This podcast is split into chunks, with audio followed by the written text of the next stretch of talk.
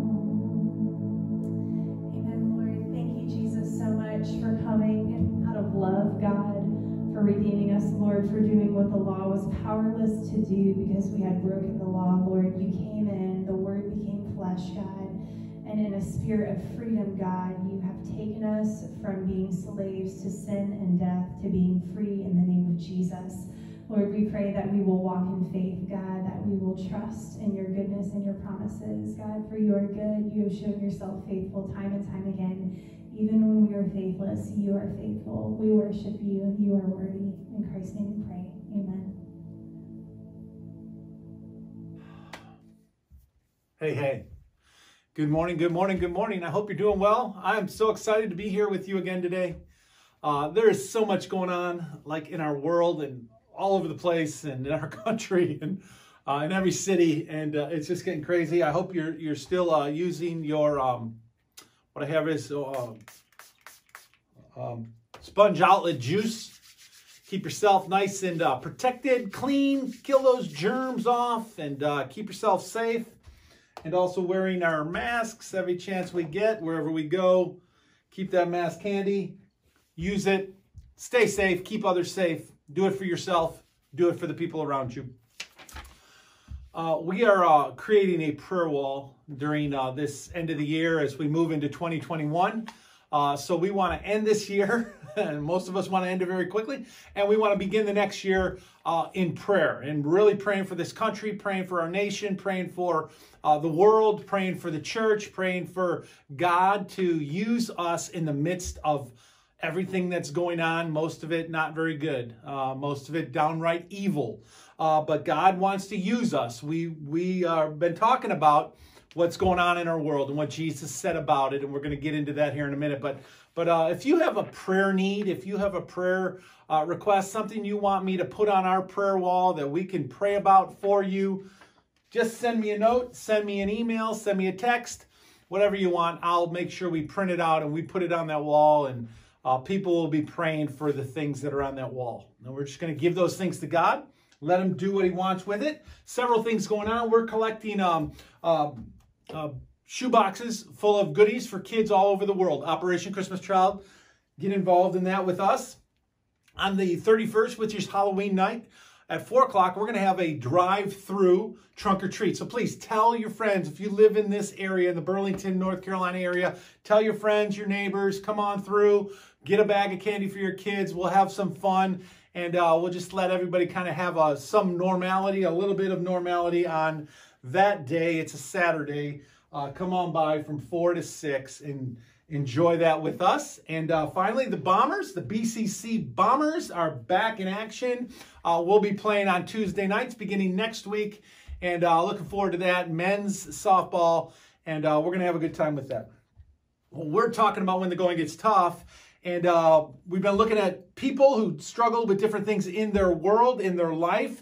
We have used a passage out of James as our springboard, and James gave us three key principles that we have got to keep in mind when it comes to this, when it comes to the going, getting to, you know, when things are good, we're fine, right? When things are good, we're happy, we're go lucky, we feel positive, we feel confident, everything's wonderful, wonderful. But life isn't like that most of the time. Most of the time, things are coming against us sickness, disease, death, all kinds of stuff are hitting us from every direction work, attitudes, feelings, stomach sickness, Burger King, you know, stuff that we eat. Just, you know, there's a mixture of life when things get get tough. When things when the going gets tough, James said there's three things to keep in mind. One, keep a positive mindset, keep a good outlook that that there needs to be a sense of joy.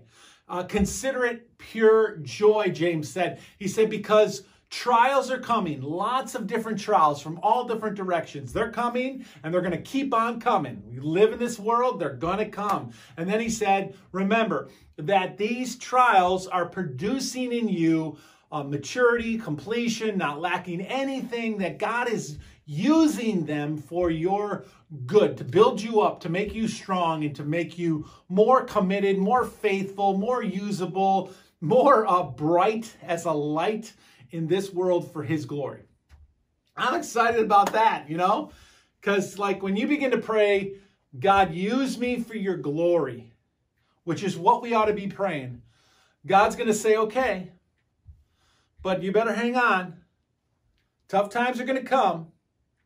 You keep a smile on your face, let them come, and then let me use them to make you better, to make you stronger, to use you as a witness and a testimony in the world around you for their good.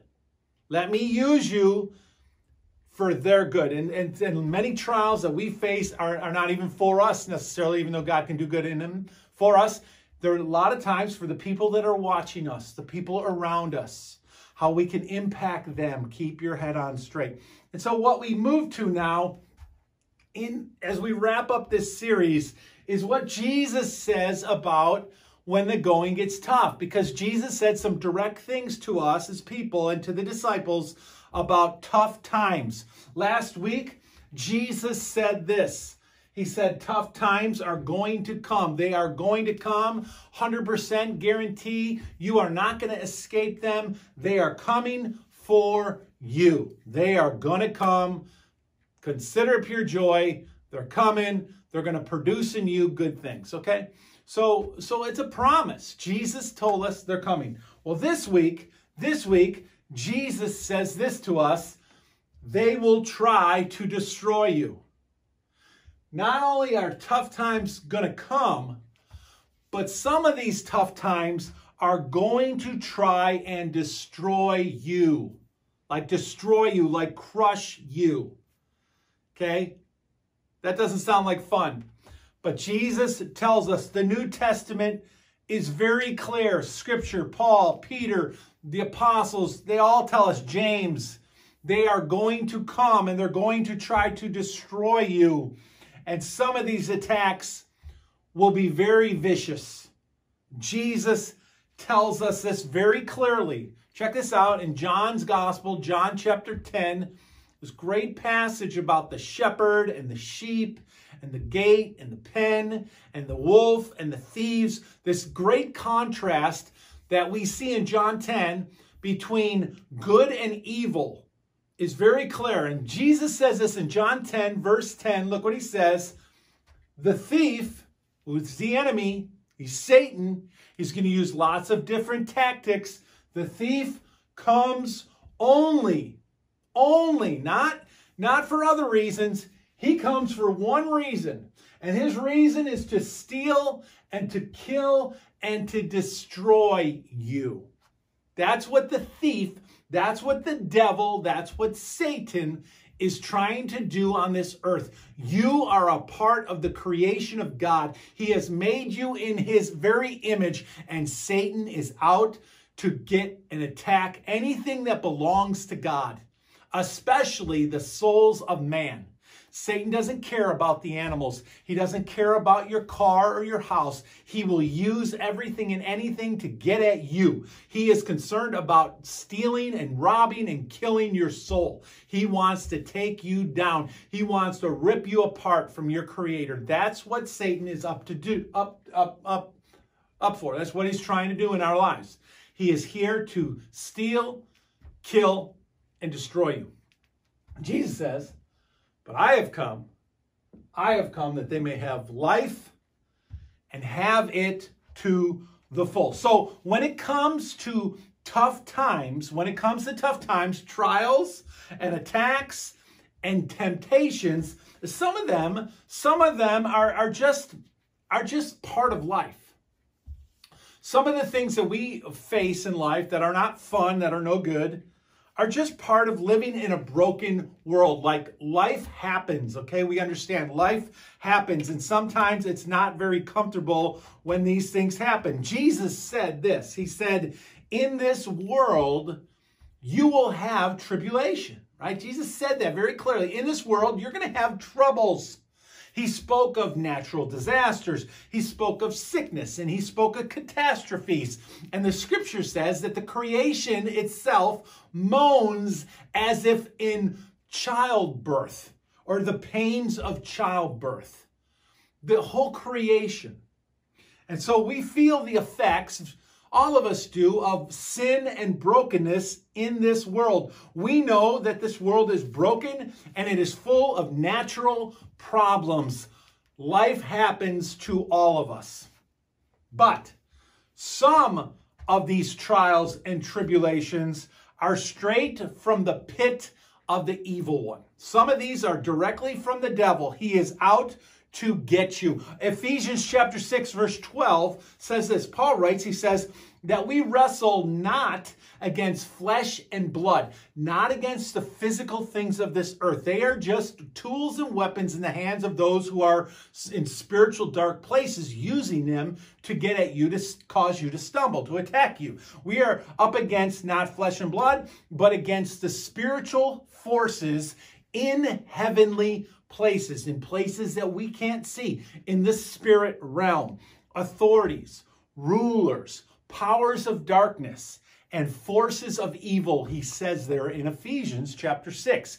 This is what we call spiritual warfare. Some of these attacks are straight from the pit of hell, and they're coming up against you.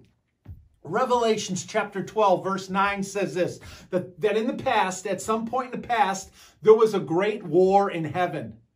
Before mankind, before uh, we came on the scene, but there was this great war, and the great dragon, the great dragon was thrown down onto the earth. Read it, Revelations chapter 12, verse 9 the great dragon was thrown down onto the earth the great dragon and his angels and the great dragon is that ancient serpent, it says right there in the passage, the ancient serpent who is the devil. Okay, Satan was tossed out of heaven because he rebelled against the God of all creation. And he was cast down onto the earth. Second Corinthians 4 4 says that the God of this age has blinded the eyes of unbelievers right? The God of this age. That is the God of this world. He's not talking about the cosmos, the whole universe, or the whole created order of God. He's talking about the boundaries of planet Earth. He was hurled down. He is the God of this age, and he has blinded the people of this planet, the present, here, and now. For now. Small g, little g God, the God of this age. While God said these things are coming, and he will use them to build you up, and he will use them for his glory, and he will use these attacks to make you strong and to take you to completion, not lacking anything. The devil, the devil wants to use every trial, every temptation, and every tribulation that you find, that you fight to throw you off. He's going to be working in them to get you off your game. He's trying to capture your attention. He's trying to lead you astray. He's trying to destroy you. He's hoping, what he's hoping is that you will forfeit your soul, that you will give in and sell your very soul, that you will begin to follow the ways of the evilness of this planet, that you will sell your soul for a lie, that you will give in from the truth and you'll begin to follow the ways of the world because they feel good or they seem right to lots of people and the multitudes are moving in that direction and the deceitfulness and the lies that you're hearing will just suck you in and you'll begin to follow the crowd as it marches off the cliff to eternal destruction. That's what the devil is striving to, to do. This is his goal. And Jesus clearly warns us. I want to look at this passage in John 10 a little bit closer. Okay, we're going to look at these verses a little bit closer, and then we're going to draw some some um, some application. Okay, that's what we're going to do today. So in John chapter 10, the first few verses, look what uh, John says. Jesus says this very, very uh, truly. I tell you, Pharisees, anyone who does not enter the sheep pen by the gate, but climbs in some other way, is a thief and a robber. The one who enters by the gate is the shepherd of the sheep. The gatekeeper opens the gate for him, and the sheep listen to his voice. He calls his own sheep by name, and he leads them out. When he has brought out all of his own, he goes on ahead of them, and his sheep follow him because they know his voice. But they will never follow a stranger. In fact, they will run away from him because they do not recognize a stranger's voice. Jesus used this figure of speech, but the Pharisees did not understand what he was telling them. So, real quick, a couple things Jesus points out is this idea of the gate, that there is a gate, and people who enter through the gate are true, are true and right and and and right with God. They have come in the correct way. They have come in the way that God has said to enter into the the fold of God. They have come through the gate. But others who climb in or try to get in through other ways, they are thieves and they are robbers. They are not the shepherd, they are not true sheep, they are deceitful and they are liars. They claim to be followers, they claim to be religious, they claim to know Jesus, but they are liars. They, they have one thing in mind they are being used by the enemy to, to rob, steal, and destroy, to kill, steal, and destroy. That's what they're up against. That's what they're trying to do. Jesus says then, My sheep, my sheep, listen to my voice. They hear my voice. They understand my voice. They know what my voice sounds like. How does that happen? By knowing Jesus, by knowing the shepherd, by spending time in the Word of God, by knowing what Jesus says and how God feels and what he thinks, knowing the mind of Christ. So when you hear the, the shepherd's voice, you understand it's the shepherd, and they don't listen to other voices because they know that they're false voices. So they know truth and they spot lies very clearly when they hear them. How important is that for you and me as we live on this earth to study the Word of God, to know what Jesus says, to know His heart, to know His words, so that when these things happen in our life around us, we clearly see where they're coming from. And then He says very clearly, they know my voice. Here we go, verse 7. Therefore, Jesus said again, Very truly I tell you, I am the gate for the sheep. All who have come before me are thieves and robbers, but the sheep have not listened to them. I am the gate. Whoever enters through me will be saved. They will come in and go out and find pasture. The thief comes only to steal, kill, and destroy. I have come that they may have life and have it to the full. So look what Jesus says. He says clearly, I'm the gate. The only way into the fold of God, into being a part of the kingdom of God for us humans here on this planet, is to come through Jesus. And how do we do that? We receive Jesus as Lord and Savior of our life. We accept his death on the cross as the punishment that we deserve to pay. And his blood covers us and forgives us of our sins. We are baptized, immersed into Jesus for the forgiveness of our sins, the gift of the Holy Spirit. And we are in baptism. We are buried with Christ in his death, and then we come out of the water and we're raised with him in a newness of life, just like Jesus died, was buried, and rose again. That's what we do in baptism. That's why it's so important. That's why we need to do that. It's why we need to give our life to Christ, accept him as Lord, and be immersed into Jesus. He says, The thief, thieves and the robbers, they come. They are not true. They are false teachers. And he says, I am the gate. Whoever comes through me will be saved. See, that's our confidence, that's our power, that's where we're headed in Jesus Christ. And then he says in verse 10, our passage, the thief comes again only to steal, kill, and destroy. And Jesus says, I have come that you will have life and have it to the fullest. And we're not just talking about life to the fullest on this planet because this planet is so temporary and so small and really, in the end, in the scope of eternity, very insignificant. We think everything on the planet is so big. We think when things happen to our loved ones or us, we, we, you know, in our minds, we think, whoa, this is a catastrophe. This is horrible. This is so big. But really, in light of eternity, which is forever, everything that happens on this planet is so small. Whatever happens to you in light of heaven and, and hell is so small. And God wants us to have a perspective that sees what really is important, eternal things, and see what really is very small, physical things, flesh and blood things, the things of this earth. Whatever happens to you on this planet, in the end, is going to be so small. Like none of us remember what happened to us when we were in kindergarten or second grade, unless it was some traumatic experience. Most of us don't remember getting out of bed. We don't remember what we ate. We don't remember what we wore. We don't remember what we looked like, unless we see some pictures of ourselves. But without those pictures, you wouldn't even remember it. It's so small. It, it doesn't matter anymore. You understand? You know what I mean? So, so that's what heaven is going to be like when we finally get there and we look back on this earth, that no matter what happened to us, how bad it seemed at the time, it's so, so very small. Jesus said, I am the good shepherd. The good shepherd, here's what the good shepherd does. Here's a contrast between the, the thief and the robbers and the deceitful liars, Satan himself, and the good shepherd. The good shepherd lays down his life for the sheep.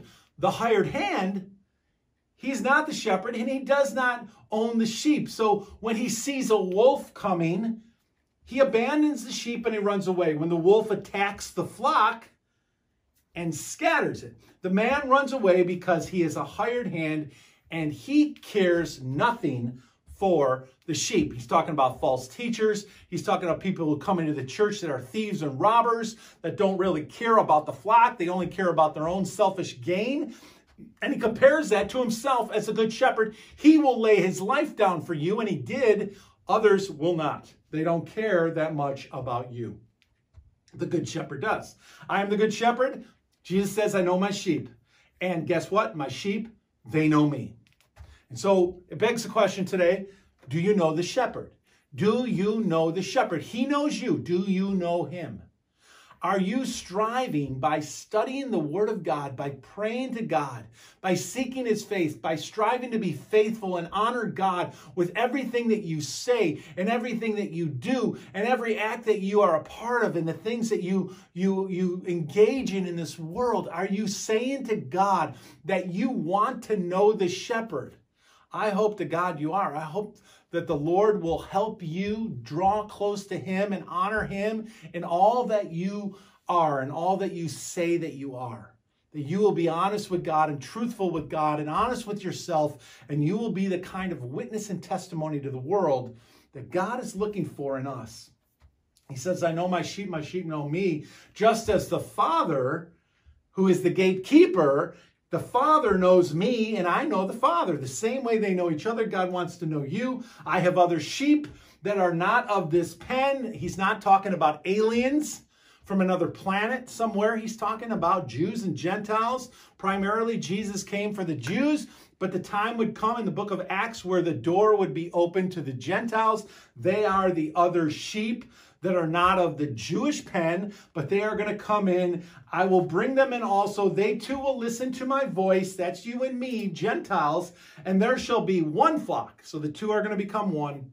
He's going to break down the barrier, the dividing wall between Jews and Gentiles, and he's going to make one flock with one shepherd. Okay, Jews and Gentiles together. The reason my Father loves me is that I lay down my life only to take it up again. No one takes it from me. Nobody killed Jesus. Jesus laid down his life for you.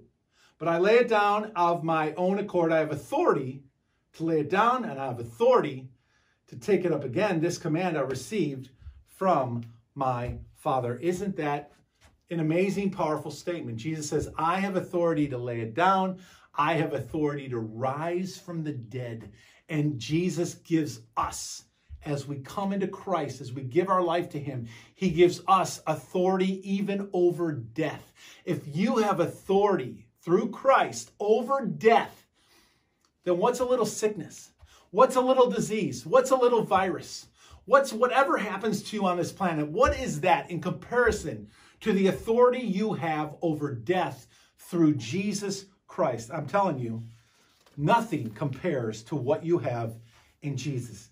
Jesus clearly battled evil. He dealt with the devil even while on this earth. Prior to this earth, he deals with the devil. On this earth, Jesus dealt with the devil on a number of occasions. Remember Matthew 4, Jesus is taken off into the wilderness 40 days, 40 nights. He fasts and he is tempted by the evil one during that period of time. In John 8, Jesus deals with the religious leaders. And you know what he calls them? He calls them sons of the devil because they want to do what their father, the devil, wants them to do. They are liars and they've been liars from the beginning, just like their father, the father of all lies, the devil, right?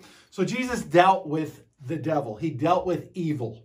He dealt with people who were possessed by evil as well. And he, he showed and demonstrated his power and authority over them. Others did too. Do you remember Job? Satan came to God and said, You give me Job, let me throw some things at Job, and he will curse you. He will not be faithful to you. Let me take away what you've given him. And God gave him permission to do that, to attack him. And Satan went to work on Job, and never did Job ever turn away from his faithfulness to God.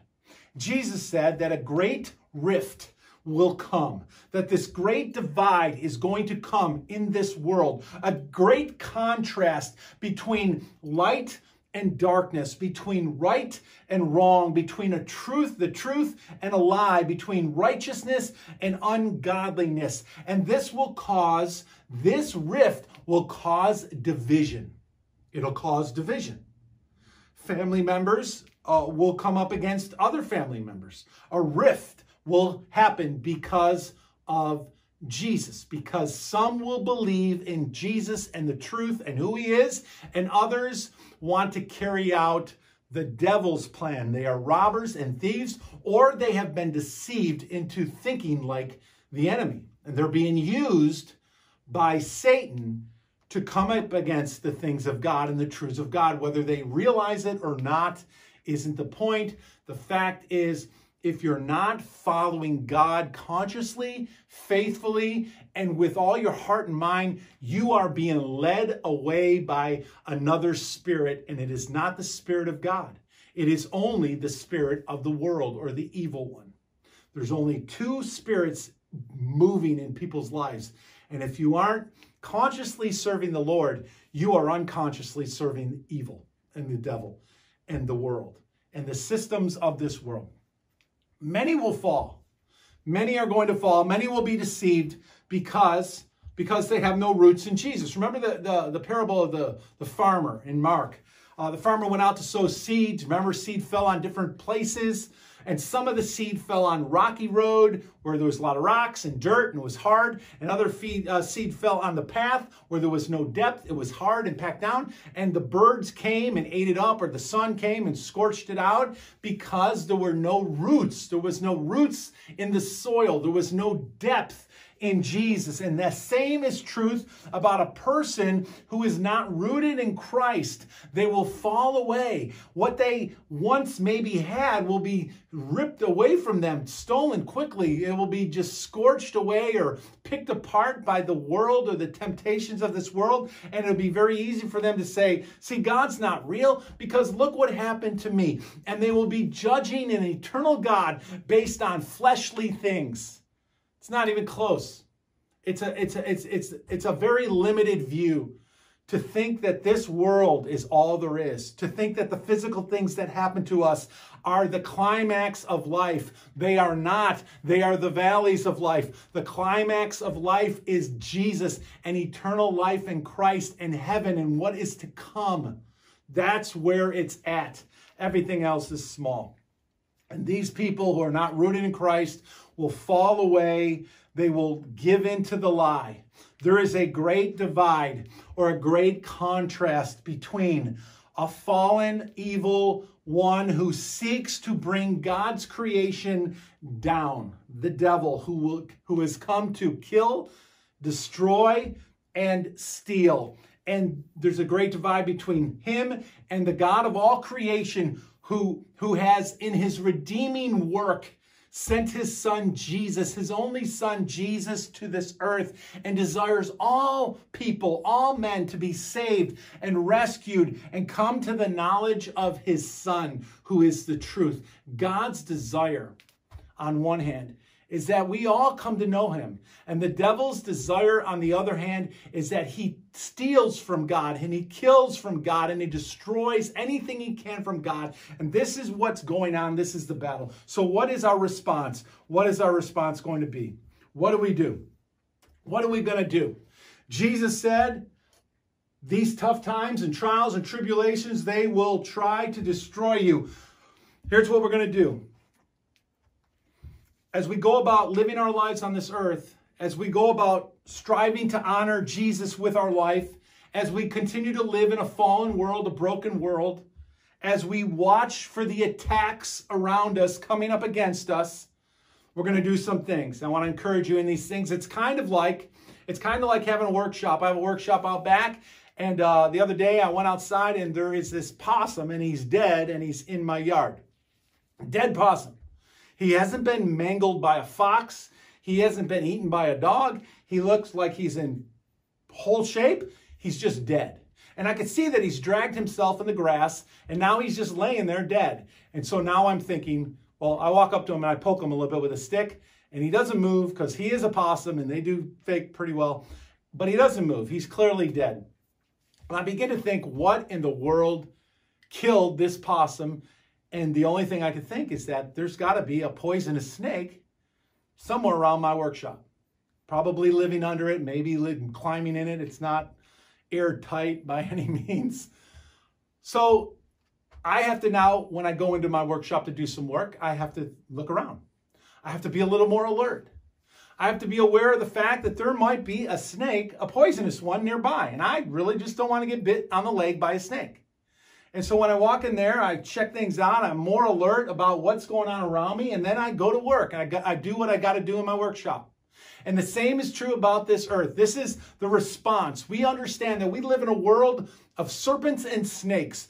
And we don't know where they're going to pop out from or where they're going to come from, or where the attack's going to come from. And not everything that happens to you is of, of evil consequence trying to drag you down to hell, but, but some are. Some are. And the devil is using things. Some things just happen because we live in the planet.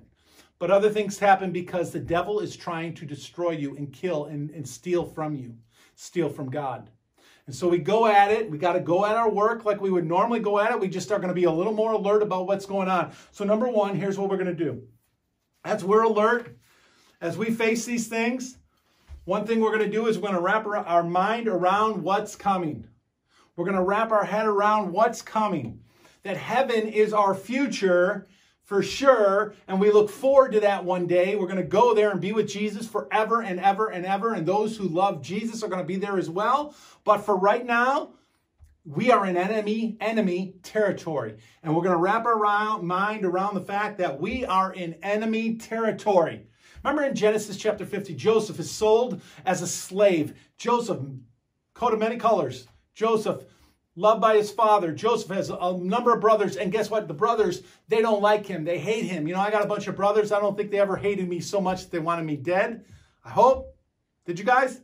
Okay, good. Uh, but these brothers, they wanted Joseph dead. And, and so, so one of them says, let's just sell him off as a slave. And so they sell their, their brother off as a slave to Egypt.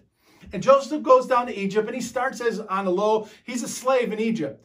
But Joseph, God works in Joseph's life. He's, he's able to, to um, interpret dreams and visions. And so Joseph, slowly in the kingdom of Egypt, rises to greatness. And he becomes in charge of all of Egypt because a famine was going to come in the near future. And Joseph was able to tell the, the king that this was going to happen. And they began to prepare for the days of famine.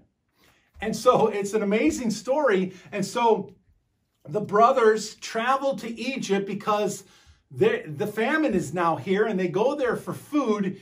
And what they end up running into is their brother, but they didn't know it's him. And so finally, as the story unfolds, he reveals himself to his brothers and he tells them who he is and he, that he is in charge of Egypt. And now he has his brothers right there in front of him, the ones that sold him and wanted him dead. And he could have had them all executed right there on the spot, and he could have got his revenge. But Joseph has his mind on God. He is thinking about God. He isn't worried about the circumstance that got him to where he is.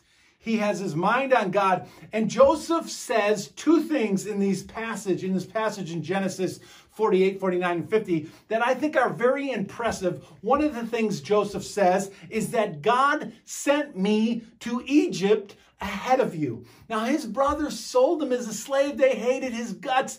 But Joseph's perspective is that God put me here ahead of you because through Joseph, God was not only saving his family, but he was sparing all of Israel.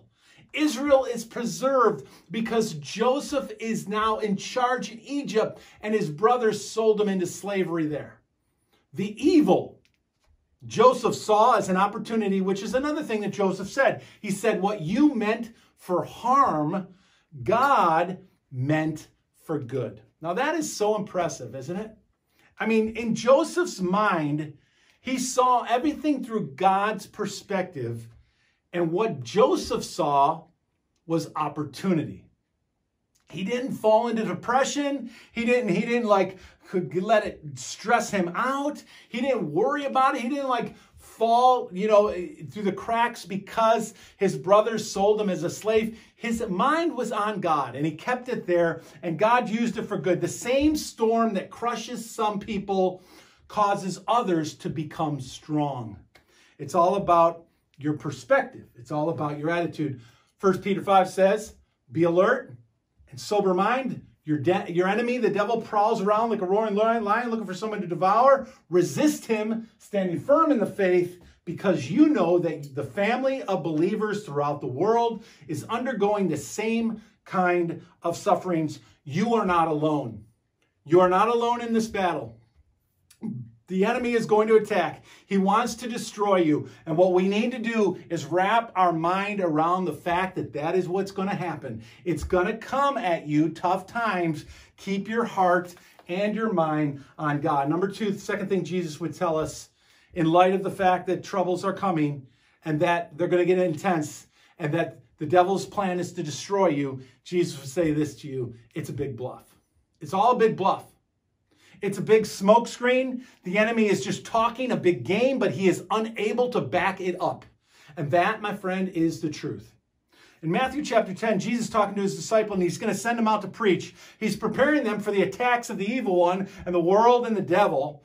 And he says to them, If they called me Beelzebul, which means like chief of Satan or chief of the, the evil spirits. If they called me that, Jesus is saying to them, they're going to probably call you worse things. So be ready for that to happen. Verse 26, look what Jesus says. Matthew 10, verse 26, Jesus says, So do not be afraid of them.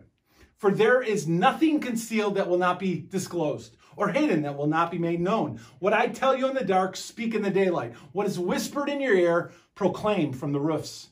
Verse 28, check it out. Do not be afraid of those who kill the body but cannot kill the soul. But rather, be afraid of the one who can destroy both the body and soul in hell. Do you see what Jesus is saying to them? He's saying to them, God is the only one who has authority over body and soul. Now, the, the devil, the devil can wreak havoc he can wreak havoc in your life. He can jack you up and he can throw all kinds of stuff and ruin your day. He can mess around with the physical and the flesh, but he cannot touch your soul. He can impact your body, but he cannot touch your soul. Only God has power and authority over your soul, over both body and soul.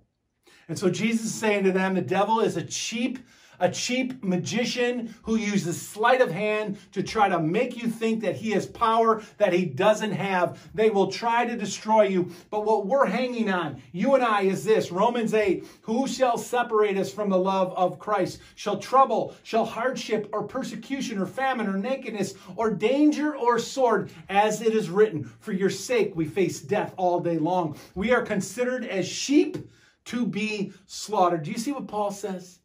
Paul says, you know, all these trials, all these tribulations, they can't touch you. In the end, they can't touch your soul. They can't touch your eternity. They can only impact the physical life around you. They can only get you down in the flesh. They cannot touch your soul. And Paul says, you know what? We face death all day long. We are like those sheep sent out to slaughter. That's what we are. And Paul's okay with that. He understands that. He says, like, Nothing can take away what you have in Jesus. Nothing can separate you. The devil can't touch that. He's only bluffing. He only is talking this big game, acting like he can when he cannot. See, the evil or the, the enemy will attempt to crush you. But in Jesus Christ, you and I are more than conquerors. The thief comes to steal, kill, and destroy. Jesus said, I have come that you may have life and have it to the fullest. Guess what? Guess what? Jesus says, resist the devil, submit yourselves then to God, resist the devil, and guess what? He's going to tuck his tail and he's going to run. Why? Because he's a chump. And in the end, that's what bullies do. They run away when you stand up to them. When you submit yourself to God and you resist the enemy, he's going to tuck and run because he knows that the one backing you is so much more powerful than he is, and he don't want any part of God. He doesn't want any part of what you have. It's a big, fat bluff. Number three, God will use every trial for your good, right? Every trial God's going to use for your good. God is using all things for our good. In Romans 10, it says, Nothing, uh, no temptation is overtaken you that what's uh, is common to man. God is faithful. He will not allow you to be tempted beyond what you are able, but with the temptation will provide a way of escape. God will use everything coming up against you for his glory. He is at work using even the work of Satan to build his kingdom. Hang tough. Trust the Creator. God is using it for your good. Trust Him in it. And the last thing is this take heart, Jesus has overcome the world, right? In John 16, Jesus is sharing with the disciples that they will be attacked. Already mentioned this. And he was going back to the Father in John 16 and that judgment was going to come and that there was a lot more that he wanted to say to them. And he said that their sorrow, he said, Your sorrow, maybe things that are getting you down now, are, is going to be turned to joy. That is going to happen. It's a promise. And then Jesus said this I have told you these things so that in me you may have peace. In this world, you will have what? You will have trouble. Then he said, But take heart, I have overcome the world. Isn't that the promise that we need to bank on today? No matter what happens in this world, it is going to be trouble. Troubles are going to come. The devil is going to try to crush you and destroy you. That's what he's trying to do, destroy you. Jesus says, Yes, you're going to have trouble in this world. It's not going to be fun at times. But Jesus says, Hang on to me because in the end, I overcome the world. And you will overcome the world if you just hang on to Jesus, right? Tough times. Jesus said, Here's what Jesus said about when the going gets tough. Tough times are coming. That's what he said last week. This week, they will try to destroy you. They will try to destroy you, but he can't. The devil cannot touch your soul. He can only throw like physical obstacles and roadblocks into your path, hoping to distract you, hoping to discourage you, hoping to get you off track. But guess what? We are wise to this. We are wise to what he is up to, and we will hold on to Jesus and we will see every attack as an opportunity. When the going gets tough, when the going gets tough, draw close to Jesus. Draw close to Jesus. The devil wants to destroy you, but Jesus came to give us life. Isn't that awesome? That's so awesome.